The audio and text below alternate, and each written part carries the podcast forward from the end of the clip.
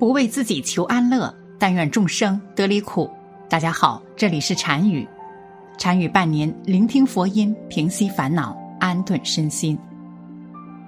佛家常说一句话：“天雨虽宽，不润无根之苗；佛门广大，不渡无缘之人。”因为众生业力有别，业障重的人是难以闻到佛法的。即使你有意去度他，他也根本听不进去你说的话。因缘不到，福报不够，没有智慧的人暂时与佛无缘。什么样的人算是与佛有缘的人呢？是心中有正知、正念、正觉的人。佛法是智慧，不是迷信。迷信的人反而离佛最远。真正与佛有缘的人。不是那些只知道烧香磕头的愚痴之人，也不一定是那些天天守在佛菩萨像前的人，而是内心善良、慈悲、清净、智慧，能够以实际行动践行菩萨道的人。这样的人即使不信佛，也能佛性自现，善根深厚，是佛缘深厚之人。内心善良的人，时时有敬畏。佛无处不在，自得感应道交。一个人可以不信佛，但一定要有佛性；你可以不信佛，但一定要相信因果。与佛有缘的人身上有这五大特质：一、善良厚道，乐善好施。佛家里六种修行的法门，其中之一就是布施。人要懂得舍。有舍才会有得，自私自利、爱占便宜的人难得大贵。世间万事万物皆是因果循环，你善待他人，才会有人善待你。北朝魏齐时，有位叫李世谦的人，家庭非常富有，但人崇尚节俭，为人慷慨，常周济老百姓。有一年春荒，许多人家都断了粮。李世谦就拿出一万石粮食分给乡里的缺粮户。谁知到了秋天，又遇年成不好，庄稼欠收，那些借了粮的人只好都要求延期偿还。李世谦说：“我借粮给你们是为了帮大家渡荒，不是为了求利。既然年成不好，借的粮食就不用还了。”于是他请来一些欠粮的人吃饭。并在吃饭时当着大家的面儿烧毁了全部借据。第二年粮食丰收了，许多人挑粮来还，李世谦坚决不收，还粮的人只好又挑了回去。李世谦乐善好施三十年，在隋文帝开皇八年间去世，他所在的赵州一带有一万多人为他送葬，哭声感天动地。李世谦本人也因大善。流芳百世。人有善念，天必佑之。福气就来自于人的善念善行中。宽宥他人，就是成就自己。越是刻薄狭隘，福气也就薄了。凡事少些计较，多些包容，多去利益他人，就是行菩萨道。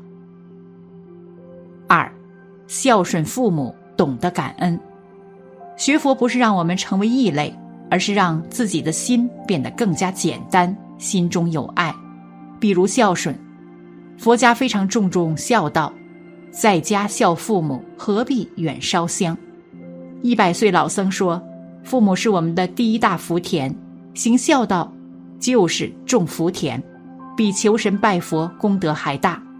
所以在家孝父母，不必远烧香。”佛经记载，遇到灾年，很多人都饿死，佛托钵乞讨三天，没有要到吃的，饿得不行。这时，有个来请教问题的出家人觉得不是滋味儿，心想，佛是无上福田，众生拥护，于是就自己仅有的饭钵和衣服卖掉，换了一钵饭食供养佛。佛知道后，告诉他说：“比丘啊。”山是诸佛之状相，因缘极尊极重，极恩，你却拿来把它换饭给我吃，但我没有这样的福报，消得这一钵饭，只有你的父母能消受。堂上有佛二尊，懊恼世人不识，不用金彩装成，不由泥坛雕刻，既今现在双亲，便是世家弥勒。若能成敬得他，何用别求功德？若能孝顺父母师长，礼敬三宝贤人，不必四处祈求，则可得四种福报：颜色端正，气力丰强，安稳无病，健康长寿。孝为百善之首，不孝父母，拜佛无益。如果连对自己恩德最大的父母都不能照顾好，一切其他的善，只能是伪善。所以对父母好，其实是对自己好。堂上父母不孝顺，远处求佛有何用？要知道，家家弥陀佛，户户观世音。其实父母就是在世佛。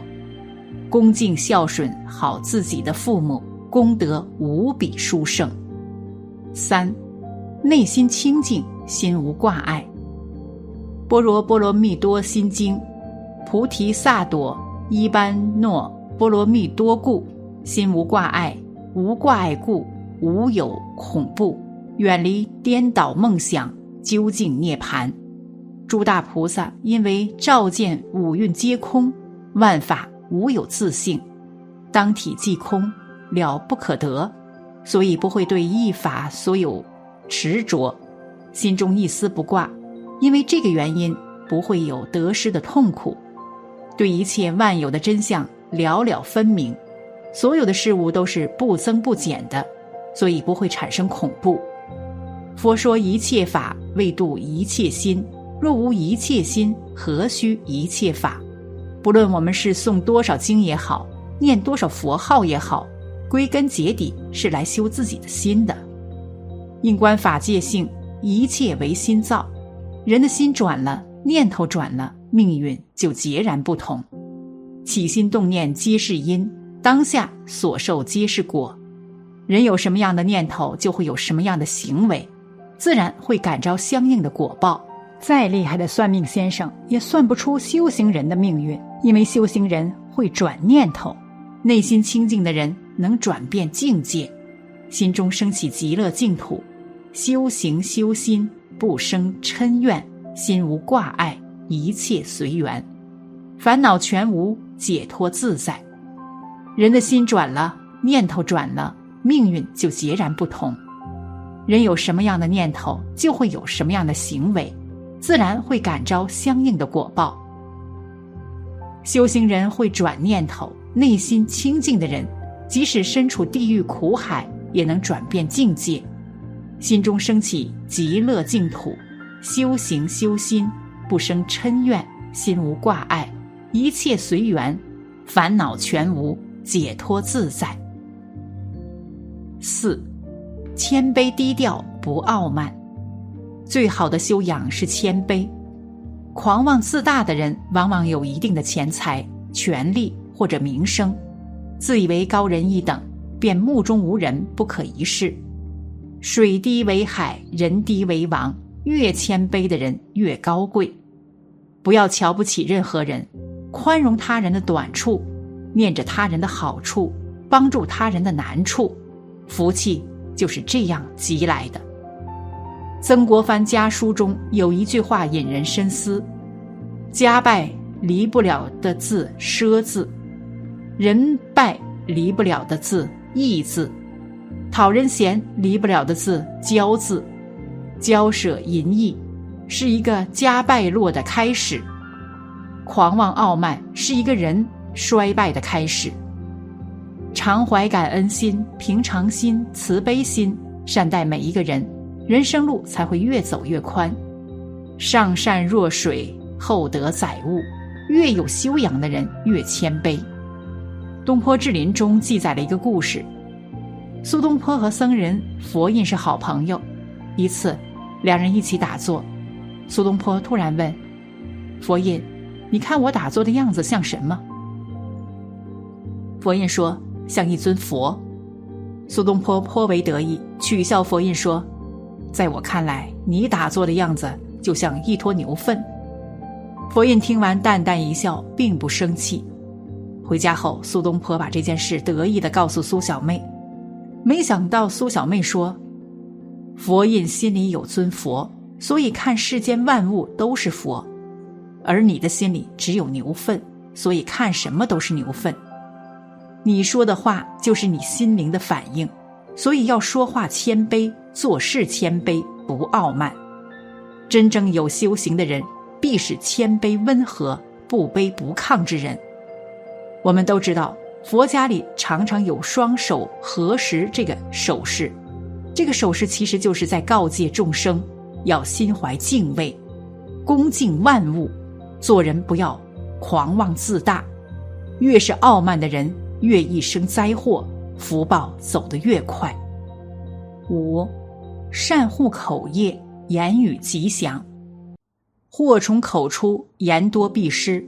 佛家常说人有三业，分别是身业、意业、口业。其中这个口业，很多人不在乎，肆意妄言。殊不知，很多福报都被自己的嘴消耗完了。人的嘴是福祸之门，可以纳福，也可以招灾引祸。